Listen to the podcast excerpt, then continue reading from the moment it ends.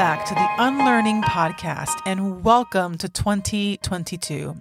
My name is Ashley Lynn Hengst and I am your guide, your coach, and your biggest cheerleader on your unlearning journey. I hope you had a good holiday season and that you were able to enjoy time with your family and loved ones. I got the chance to spend the holidays for the first time with my wife's family, and it was really, really wonderful. My wife and her brother took me all over Saint Louis and showed me the city and even gave me the chance to go all the way to the top of the arch. I also got the chance to box at the Title Boxing Gym in Maplewood, and so that was a lot of fun too. I'm definitely looking forward to going back to Saint Louis and spending more time there. But I hope you had a good holiday season. One of the greatest blessings of the holidays is that we get time away and time away from the hustle and bustle of everyday life. And so in this time away from, from the hustle and bustle of everyday life, I had more time to sit still and to think about God and to think about my own life. And I realized while in Saint Louis that I need more time sitting still and listening to God. It's easier to feel God's presence in stillness and solitude. And so my experience in Saint Louis reminded me about how important that daily time alone with God truly, truly is. It also reminded me of the different ways I have approached this ritual over the years. Many of us have abandoned the daily ritual of devotions when we left the evangelical church. It can be quite triggering to wake up in the morning to read the very words that have been used to control and cause harm. The very idea of waking up early to spend time with God can be very painful for a lot of people. And so if that is you, I just want to acknowledge that and affirm your experience. Please don't do anything that causes anxiety and painful feelings. There are many ways to experience God, and there is no need to limit that to the traditional scripture study. For many of us, scripture has never held a mass appeal. We never really see what our pastor sees, and we find any kind of concentrated quiet time quite boring. Now, I would be lying to you if I said, I know how you feel, because I find everything about scripture exciting and powerful and life-giving. But I do believe that for some people, this just isn't the case. No matter what your relationship to scripture might be, I want to encourage you with the fact that there are many ways of connecting with God or the divine. This is not a one-size-fits-all experience. The goal for this daily pause is to create for yourself a regular daily experience of stillness and connection with the divine. A daily moment of pause where you connect with the divine sounds a lot different than doing daily devotions. But that is what daily devotions actually is. It's a daily moment of stillness where your heart and your mind connect with the transcendent. Now, calling God the divine and calling God the transcendent can be very new for a lot of us. Please, please, please don't get turned off by this. It is easy to treat God like Santa Claus or some sovereign genie who, if we prayed enough or read enough scripture or got up every morning at six a.m. and just did all those things, that somehow our sovereign genie will give us the life we want. That is not what daily devotions is all about. Daily devotions or the daily pause has never been about that. It's about a moment of stillness where we spend time thinking about and meditating upon the person and work of the divine in our lives. For many of us, we experience the divine exclusively in the person and work of Jesus. For others of us, our hearts expand in nature or through music. It is very healthy to begin each day thinking and meditating on the goodness that transcends you and your circumstances. It's a lot healthier than waking up and scrolling through Instagram and filling your mind with the chaos of the global news. Not that any of those things are bad. We all should be informed about what's happening around the world. But to begin each day with that before having a, a moment of pause and meditation is very, very difficult and challenging, and it may not be the healthiest way to start your day. And so looking at our time alone with God as a daily moment of stillness where we connect with the divine, I want to provide for you a new vision for what time alone with God can look like. And I promise you, you're going to like the plethora of experiences that God has provided for us. First of all, you do not have to read the Bible every single day to connect with God. Scripture does not have to be a part of your daily stillness routine. It is, for me, Scripture has been a great source of comfort and connection, and it's always been that way in my life. But that's me. That is how Ashley Lynn Hengst connects with God. I truly understand and respect and affirm the fact that the Bible is really not for everyone. For many people, connection with God and all that is transcendent happens in many other ways. For some of us, it happens in guided meditation.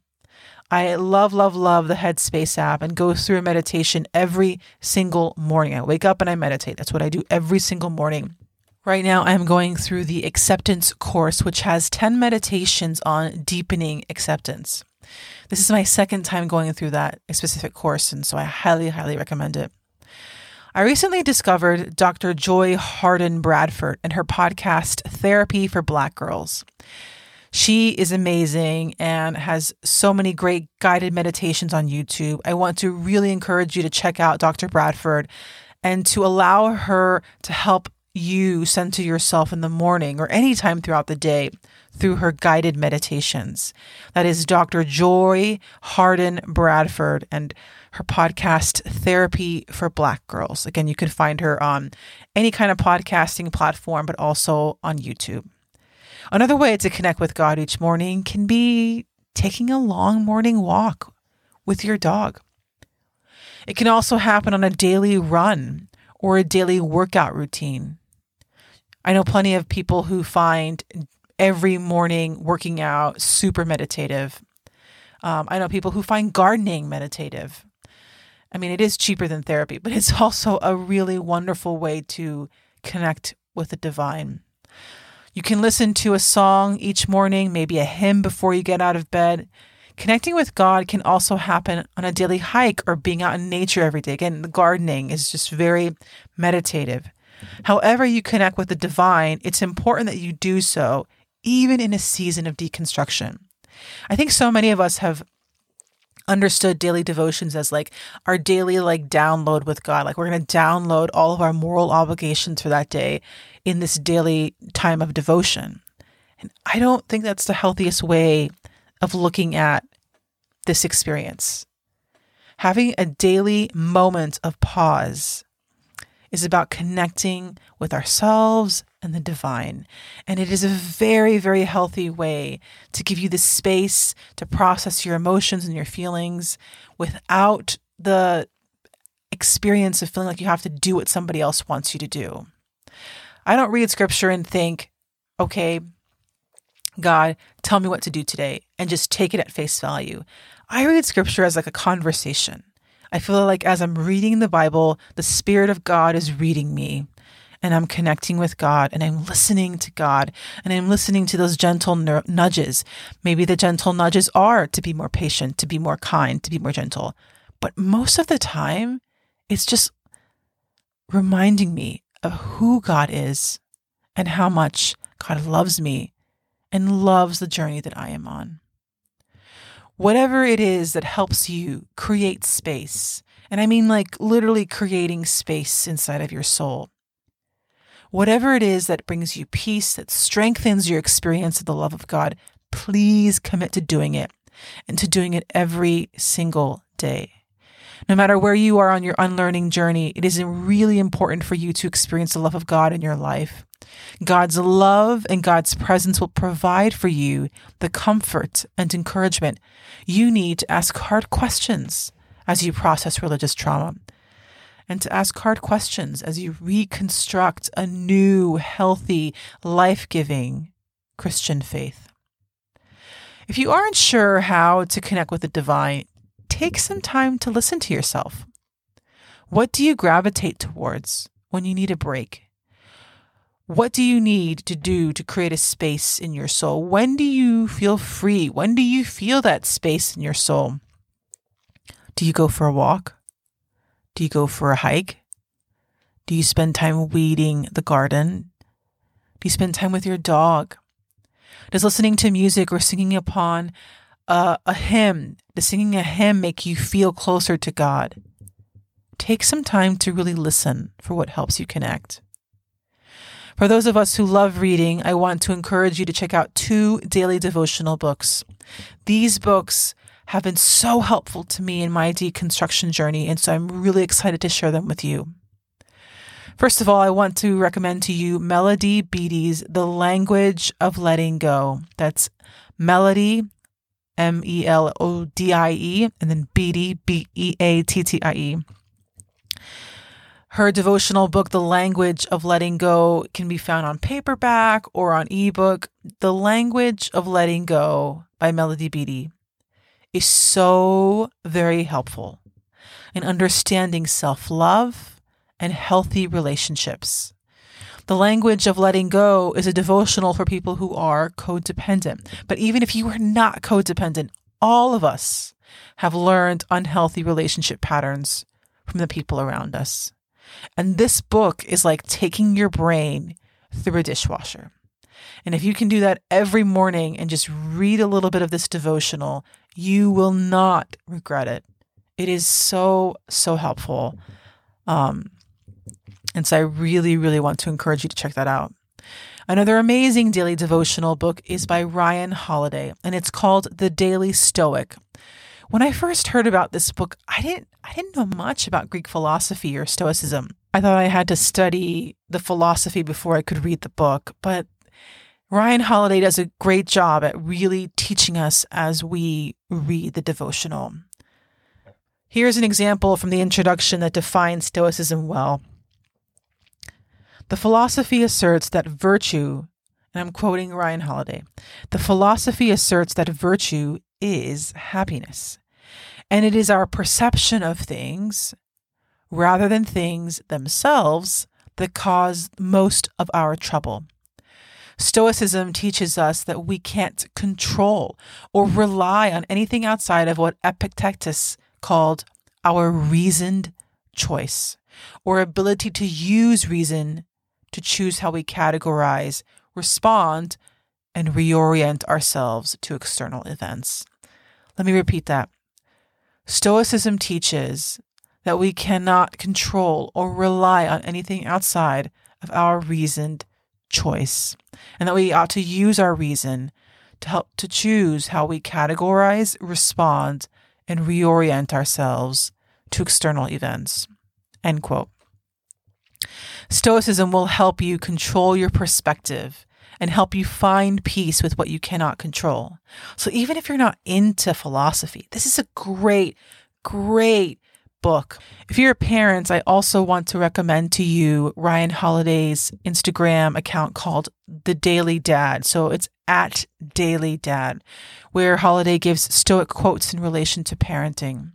It's super helpful.